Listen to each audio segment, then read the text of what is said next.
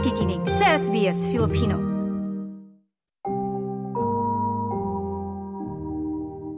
Abala ang mga opisina ng Konsulado ng Pilipinas sa araw-araw na pagpuproseso ng mga consular services para sa mga Pilipinong nasa Australia.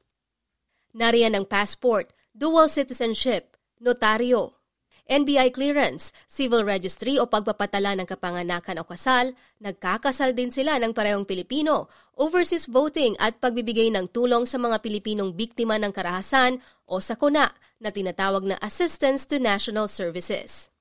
Ayon sa Consul General ng Sydney na si Charmaine Rowena Aviquiville, bagaman pangunahing serbisyo nila ang pasaporte, bahagyang nabawasan ang bilang ng mga nagre-renew ng passport ngayong taon. Ang ating uh, pinaka-in-demand ngayon are the notarial services uh, because uh, with the passports, um, medyo naka-experience worldwide ng uh, konting decline because of the um, nag-kick in na yung uh, val- 10-year validity ng passports. So 2018 yon kaya uh, starting 2023, medyo kumonti na yung ating um, uh, passport renewals.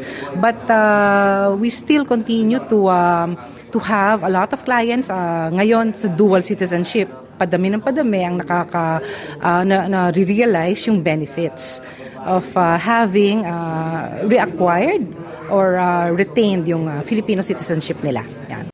Sa pagsalubong ng konsulado sa mga bagong international students at opisyal ng Association of Pinoy Students in Australia o APSA na nanumpa noong ikadalawamputpito ng Oktubre, ibinahagi ni Consul General Charmaine kasama ni Consul Emmanuel Guzman at Vice Consul Francis Cleofas ang halaga ng pag-alam sa mga proseso ng pagkuha ng mga pangunahing serbisyo at tulong mula sa konsulado. Karon po kami ng uh, post-arrival orientation seminar sa mga dumating after the pandemic. This is our first and uh, hopefully this will not be the last, no?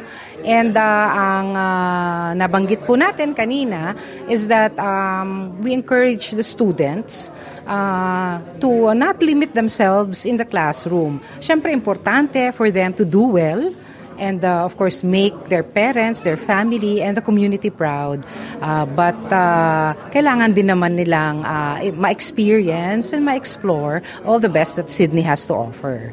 And uh, syempre, kailangan din uh, na ma-remind namin na for all the students to exercise uh, due care and to not get in trouble.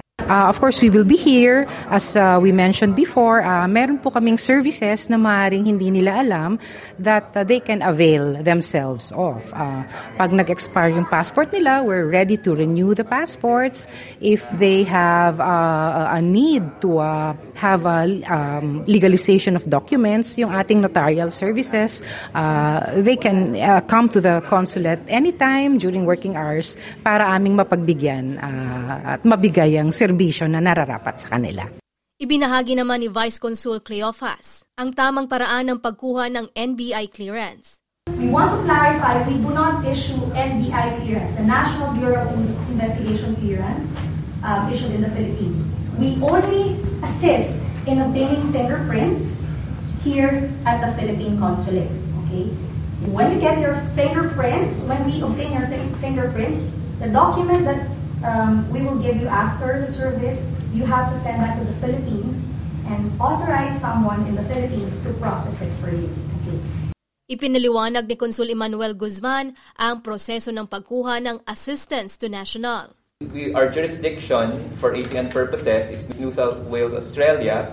For other parts of Australia, the Philippine Embassy in Canberra covers ACT, Queensland, uh, Northern Territories, and Western Australia whereas our new our new consulate in uh, Melbourne covers uh, Victoria, South Australia, and Tasmania. So for assistance to nationals here in the Philippine uh, Consulate General in Sydney, the first part of it mentions who can request assistance. Now it's mentioned here overseas Filipino, overseas Filipino nationals in distress who are currently in New South Wales, Australia, and the next of kin of Philippine nationals in distress in New South Wales, Australia while we will always be there ready to, uh, to extend assistance to nationals, so we would of course always uh, advocate uh, beforehand um, to just to try to preempt anything bad from happening by just uh, following all the rules and regulations of, uh, your, of our host country and of the Philippines and just taking all of the necessary uh, care and precautions for a safe and um, productive stay here, here in Australia.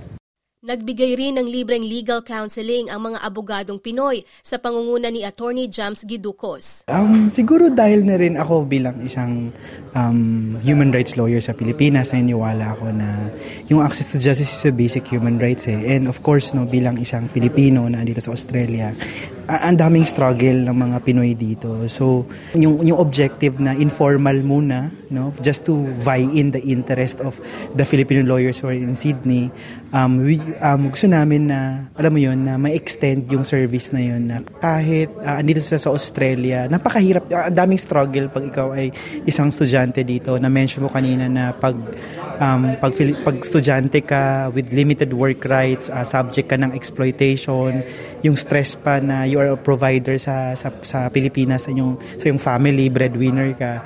So we, sa mga ganitong simpleng legal information session, um pag-respond sa mga legal inquiries nila, no, ito yung mga gusto nating maiabot sa kanila ng mga serbisyo. Ayon sa tala ng Department of Education nitong July 2023, nasa ikalima na ang mga Pilipino sa may pinakamaraming international students sa buong Australia. Kaya naman hinihikayat ng bagong Pangulo ng APSA na si Kelly Eusebio ang mga kapwa estudyante na makipag-ugnayan sa kanilang samahan para na rin sa mga aktibidad at impormasyong makakatulong sa kanilang pag-a-adjust sa buhay sa Australia. They can um, message us on Facebook or um, every month or every three months we we off, we do a, a program like um, a gathering. Uh, we do fellowship. Kasi um, I was uh, uh, an international student din. Uh, I'm in Australia for two years now.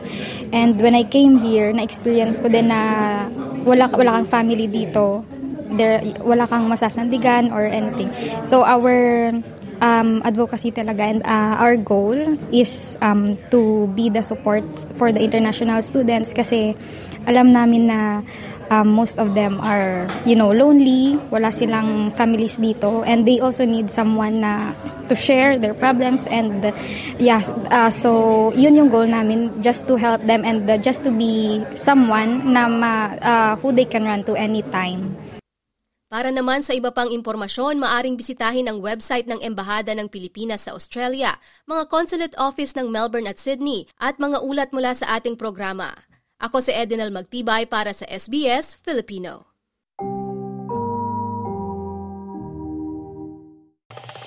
Nice yung bang makinig na iba pang kwento na tulad ito?